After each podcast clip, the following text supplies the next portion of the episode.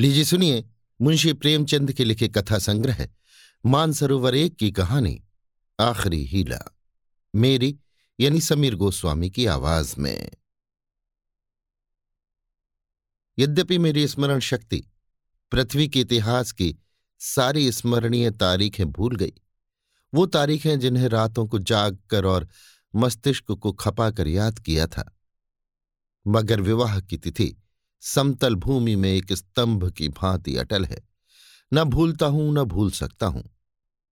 उससे पहले और पीछे की सारी घटनाएं दिल में मिट गईं, उनका निशान तक बाकी नहीं।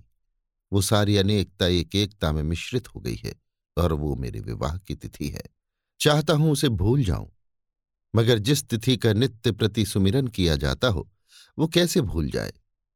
नित्य प्रति सुमिरन क्यों करता हूं, ये उस विपत्ति मारे से पूछिए जिसे भगवत भजन के सिवा जीवन के उद्धार का कोई आधार न रहा हो।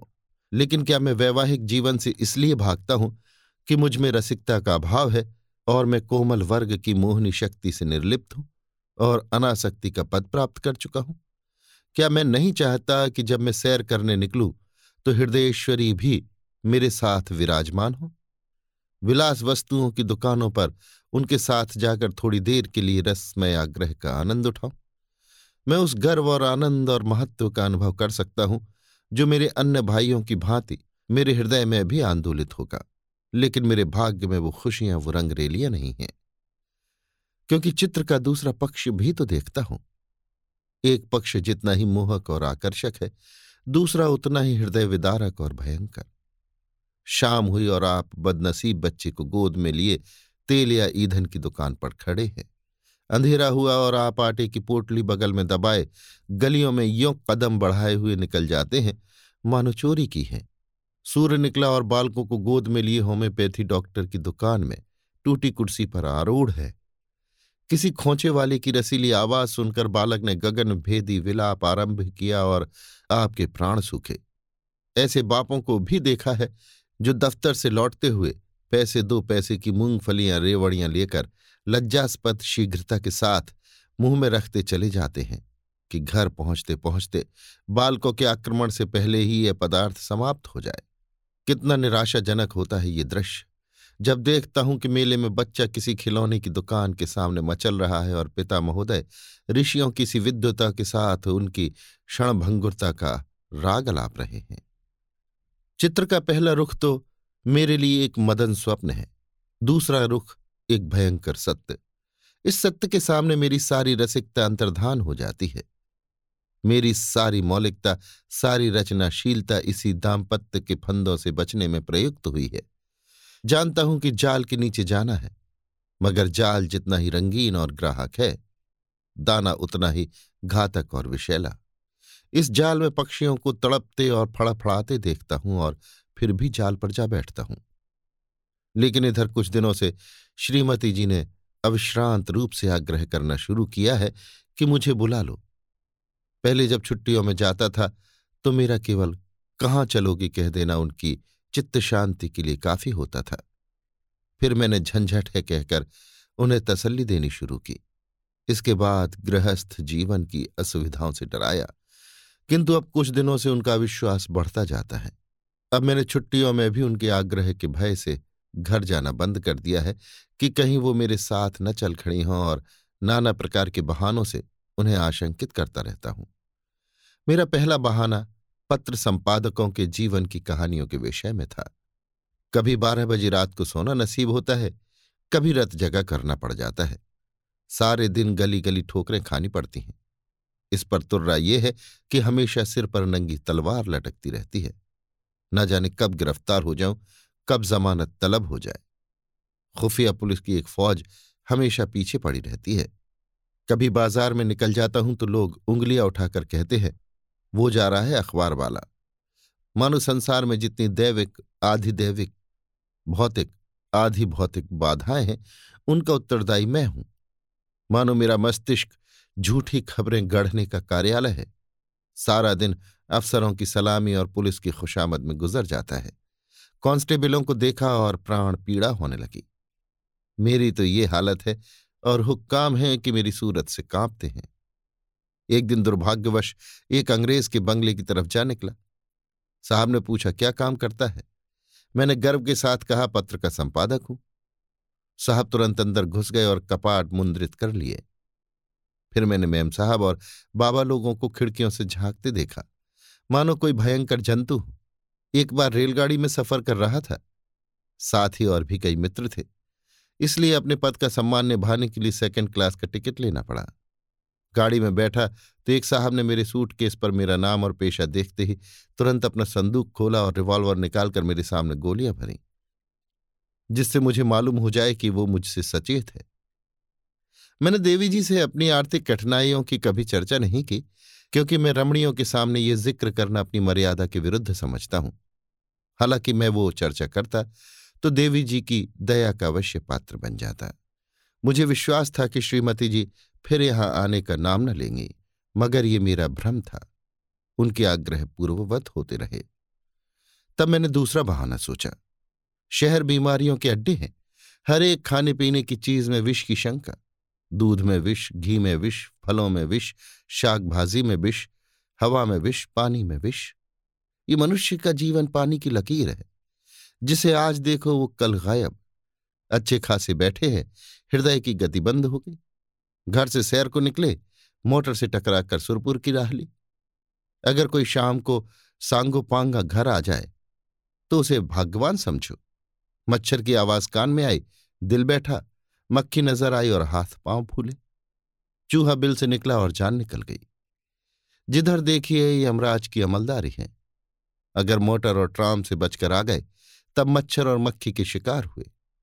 बस यही समझ लो कि मौत हरदम सिर पर खेलती रहती है। रात भर मच्छरों से लड़ता हूं, दिन भर मक्खियों से। नन्ही सी जान को किन किन दुश्मनों से बचाऊं। सांस भी मुश्किल से लेता हूं कि कहीं क्षय के कीटाणु फेफड़े में न पहुंच जाए। देवी जी को फिर भी मुझ पर विश्वास न आया। दूसरे पत्र में भी वही आरजू थी। लिखा था, तुम्हारे पत्र ने एक और चिंता बढ़ा दी। अब अब प्रतिदिन पत्र लिखा करना। मैं एक न सुनूंगी और सीधे चली आऊंगी। मैंने दिल में कहा, चलो सस्ते छूटे। मगर ये खटका लगा हुआ था कि न जाने कब उन्हें शहर आने की सनक सवार हो जाए, इसलिए मैंने तीसरा बहाना सोच निकाला। यहां मित्रों के मारे नाको दम रहता है। आकर बैठ जाते हैं तो उठने का नाम भी नहीं लेते, मानो अपना घर बेच आए हैं। अगर घर से टल जाओ तो आकर बेधड़क कमरे में बैठ जाते हैं और नौकर से जो चीज चाहते हैं उधार मंगवा लेते हैं। देना मुझे पड़ता है। कुछ लोग तो हफ्तों पड़े रहते हैं, टलने का नाम ही नहीं लेते। रोज उनकी सेवा सत्कार करो, रात को थिएटर या सिनेमा दिखाओ, फिर सवेरे तक ताश या शतरंज खेलो। अधिकांश तो ऐसे हैं जो शराब के बगैर जिंदा ही नहीं रह सकते। अक्सर तो बीमार होकर आते हैं, बल्कि अधिकतर बीमार ही आते हैं। अब रोज डॉक्टर को बुलाओ, सेवा शुश्रूषा करो, रात भर सिराहने बैठे पंखा झलते रहो। उस पर यह शिकायत भी सुनते रहो कि यहां कोई हमारी बात भी नहीं पूछता। मेरी घड़ी महीनों से मेरी कलाई पर नहीं आई। दोस्तों के साथ जलसों में शरीक हो रही है। अचकन है वो एक साहब के पास है। कोट और दूसरे साहब ले गए, जूते और एक बाबू ले उड़े। मैं वही रद्दी कोट और वही चमरौधा जूता पहनकर दफ्तर जाता हूं। मित्रवृंद ताड़ते रहते हैं कि कौन सी नई वस्तु लाया। कोई चीज लाता हूं तो मारे डर के संदूक में बंद कर देता हूं। किसी की निगाह पड़ जाए तो कहीं ना कहीं न्योता खाने की धुन सवार हो जाए। पहली तारीख को वेतन मिलता है तो चोरों की तरह दबे पांव घर आता हूं कि कहीं कोई महाशय रुपयों की प्रतीक्षा में द्वार पर धरना जमाए न बैठे हों। मालूम नहीं उनकी सारी आवश्यकताएं पहली ही तारीख की बाट क्यों जोहती रहती हैं। एक दिन वेतन लेकर बारह बजे रात को लौटा, मगर देखा तो आधे दर्जन मित्र उस वक्त भी डटे हुए थे। माथा ठोक लिया। कितने ही बहाने करूं, उनके सामने एक नहीं चलती। मैं कहता हूं, घर से पत्र आया है, माताजी बहुत बीमार हैं। जवाब देते हैं, अजी बूढ़े इतनी जल्द नहीं मरते, मरना ही होता तो इतने दिन जीवित क्यों रहती, देख लेना दो चार दिन में अच्छी हो जाएंगी। और अगर मर भी जाएं तो वृद्धजनों की मृत्यु का शोक ही क्या, वो तो और खुशी की बात है। कहता हूं, लगान का बड़ा तकाजा हो रहा है। जवाब मिलता है, आजकल लगान तो बंद हो ही रहा है, लगान देने की जरूरत ही नहीं रही। अगर किसी संस्कार का बहाना करता हूं तो फरमाते हैं, तुम भी विचित्र जीव हो, इन कुप्रथाओं की लकीर पीटना तुम्हारी शान के खिलाफ है। अगर तुम उनका मूलोच्छेदन करोगे तो वो लोग क्या आकाश से आवेंगे? गरज ये कि किसी तरह प्राण नहीं बचते। मैंने समझा था कि हमारा ये बहाना निशाने पर बैठेगा। ऐसे घर में कौन रमणी रहना पसंद करेगी जो मित्रों पर ही अर्पित हो गया हो? किंतु मुझे फिर भ्रम हुआ। उत्तर में फिर वही आग्रह था। तब मैंने चौथा हीला सोचा। यहाँ के मकान हैं कि चिड़ियों के पिंजरे, न हवा न रोशनी। वो दुर्गंध उड़ती है कि खोपड़ी भन्ना जाती है। कितने ही को तो इसी दुर्गंध के कारण विसूचिका, टाइफाइड, यक्ष्मा आदि रोग हो जाते हैं। वर्षा हुई और मकान टपकने लगा। पानी चाहे घंटे भर बरसे, मकान रात भर बरसता रहता है। ऐसे बहुत कम घर होंगे जिनमें प्रेत बाधाएं न हों। लोगों को डरावने स्वप्न दिखाई देते हैं। कितनों ही को उन्माद रोग हो जाता है। आज नए घर में आए, कल ही उसे बदलने की चिंता सवार हो गई। कोई ठेला असबाब से लदा हुआ जा रहा है, कोई आ रहा है। जिधर देखिए ठेले ही ठेले नजर आते हैं। चोरियां तो इस कसरत से होती हैं कि अगर कोई रात कुशल से बीत जाए तो देवताओं की मनौती की जाती है। आधी रात हुई और चोर चोर, लेना लेना की आवाजें आने लगी। लोग दरवाजों पर मोटे मोटे लकड़ी के फट्टे या जूते या चिमटे लिए खड़े रहते हैं। फिर भी चोर इतने कुशल हैं कि आंख बचाकर अंदर पहुंच ही जाते हैं। एक मेरे बेतकल्लुफ दोस्त है, स्नेहवश मेरे पास बहुत देर तक बैठे रहते हैं। रात अंधेरे में बर्तन खड़के तो मैंने बिजली की बत्ती जलाई। देखा तो वही महाशय बर्तन समेट रहे हैं। मेरी आवाज सुनकर जोर से कहकहा मारा और बोले, मैं तुम्हें चकमा देना चाहता था। मैंने दिल में समझ लिया, अगर निकल जाते तो बर्तन आपके थे। जब जाग पड़ा तो चकमा हो गया। घर में आए कैसे थे ये रहस्य है। कदाचित रात को ताश खेलकर चले तो बाहर जाने के बदले नीचे अंधेरी कोठरी में छिप गए। एक दिन एक महाशय मुझसे पत्र लिखाने आए। कमरे में कलम दवात न थी। ऊपर के कमरे से लाने गया। लौटकर आया तो देखा आप गायब हैं और उनके साथ फाउंटेन पेन भी गायब है। सारांश ये कि नगर जीवन नरक जीवन से कम दुखदायी नहीं है, मगर पत्नी जी पर नागरिक जीवन का ऐसा जादू चढ़ा हुआ है कि मेरा कोई बहाना उन पर असर नहीं करता। इस पत्र के जवाब में उन्होंने लिखा, मुझसे बहाना करते हो, मैं हरगिज न मानूंगी, तुम आकर मुझे ले जाओ। आखिर मुझे पांचवा बहाना करना पड़ा। ये खोंचे वाले के विषय में था। अभी बिस्तर से उठने की नौबत नहीं आई कि कानों में विचित्र आवाजें आने लगी। बाबुल के मीनार के निर्माण के साथ ऐसी निरर्थक आवाजें न आई होंगी। वो खोंचे वाले की शब्द क्रीड़ा है। उचित तो ये था ये खोंचे वाले ढोल मंजीरे के साथ लोगों को अपनी चीजों की ओर आकर्षित करते, मगर इन औंधी अक्ल वालों को ये कहाँ सूझती है। ऐसे पैशाचिक स्वर निकालते हैं कि सुनने वाले के रोए खड़े हो जाते हैं। बच्चे माँ की गोद में चिमट जाते हैं। मैं भी रात को अक्सर चौंक पड़ता हूँ। एक दिन तो मेरे पड़ोस में एक दुर्घटना हो गई। ग्यारह बजे थे। कोई महिला बच्चे को दूध पिलाने उठी थी। एकाएक किसी खोंचे वाले की भयंकर ध्वनि कानों में आई तो चीख मारकर चिल्ला उठी और फिर बेहोश हो गई। महीनों की दवा दारू के बाद अच्छी हुई और अब रात को कानों में रुई डालकर सोती है। ऐसे कृत्य नगरों में नित्य होते रहते हैं। मेरे ही मित्रों में कई ऐसे हैं जो अपनी स्त्रियों को घर से लाए, मगर बेचारियां दूसरे ही दिन इन आवाजों से भयभीत होकर लौट गईं। श्रीमती जी ने इसके जवाब में लिखा, तुम समझते हो मैं खोंचे वालों की आवाजों से डर जाऊंगी? यहां गीदड़ों का हौवाना और उल्लुओं का चीखना सुनकर तो डरती नहीं, खोंचे वालों से क्या डरूंगी। अंत में मुझे एक ऐसा बहाना सूझा जिसकी सफलता का मुझे पूरा विश्वास था। यद्यपि इसमें कुछ बदनामी थी, लेकिन बदनामी से मैं इतना नहीं डरता जितना उस विपत्ति से। फिर मैंने लिखा, शहर शरीफ जादियों के रहने की जगह नहीं। यहाँ की महरियां इतनी कटुभाषणी हैं कि बातों का जवाब गालियों से देती हैं, और उनके बनाव सवार का क्या पूछना। भले घर की स्त्रियां तो उनके ठाट देख कर ही शर्म से पानी पानी हो जाती हैं। सिर से पांव तक सोने से लदी हुई सामने से निकल जाती हैं तो ऐसा मालूम होता है कि सुगंधी की लपट निकल गई।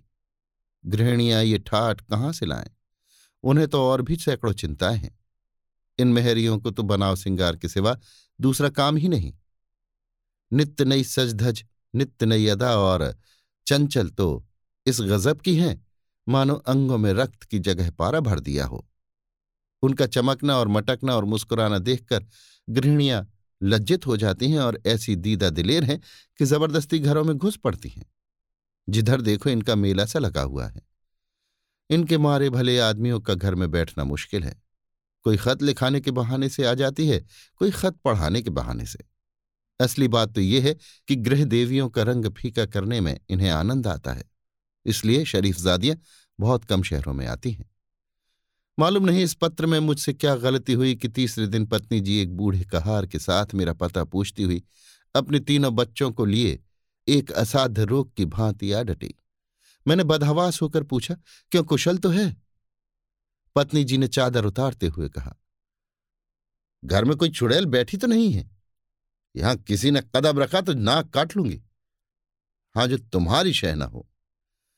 अच्छा, तो अब रहस्य खुला।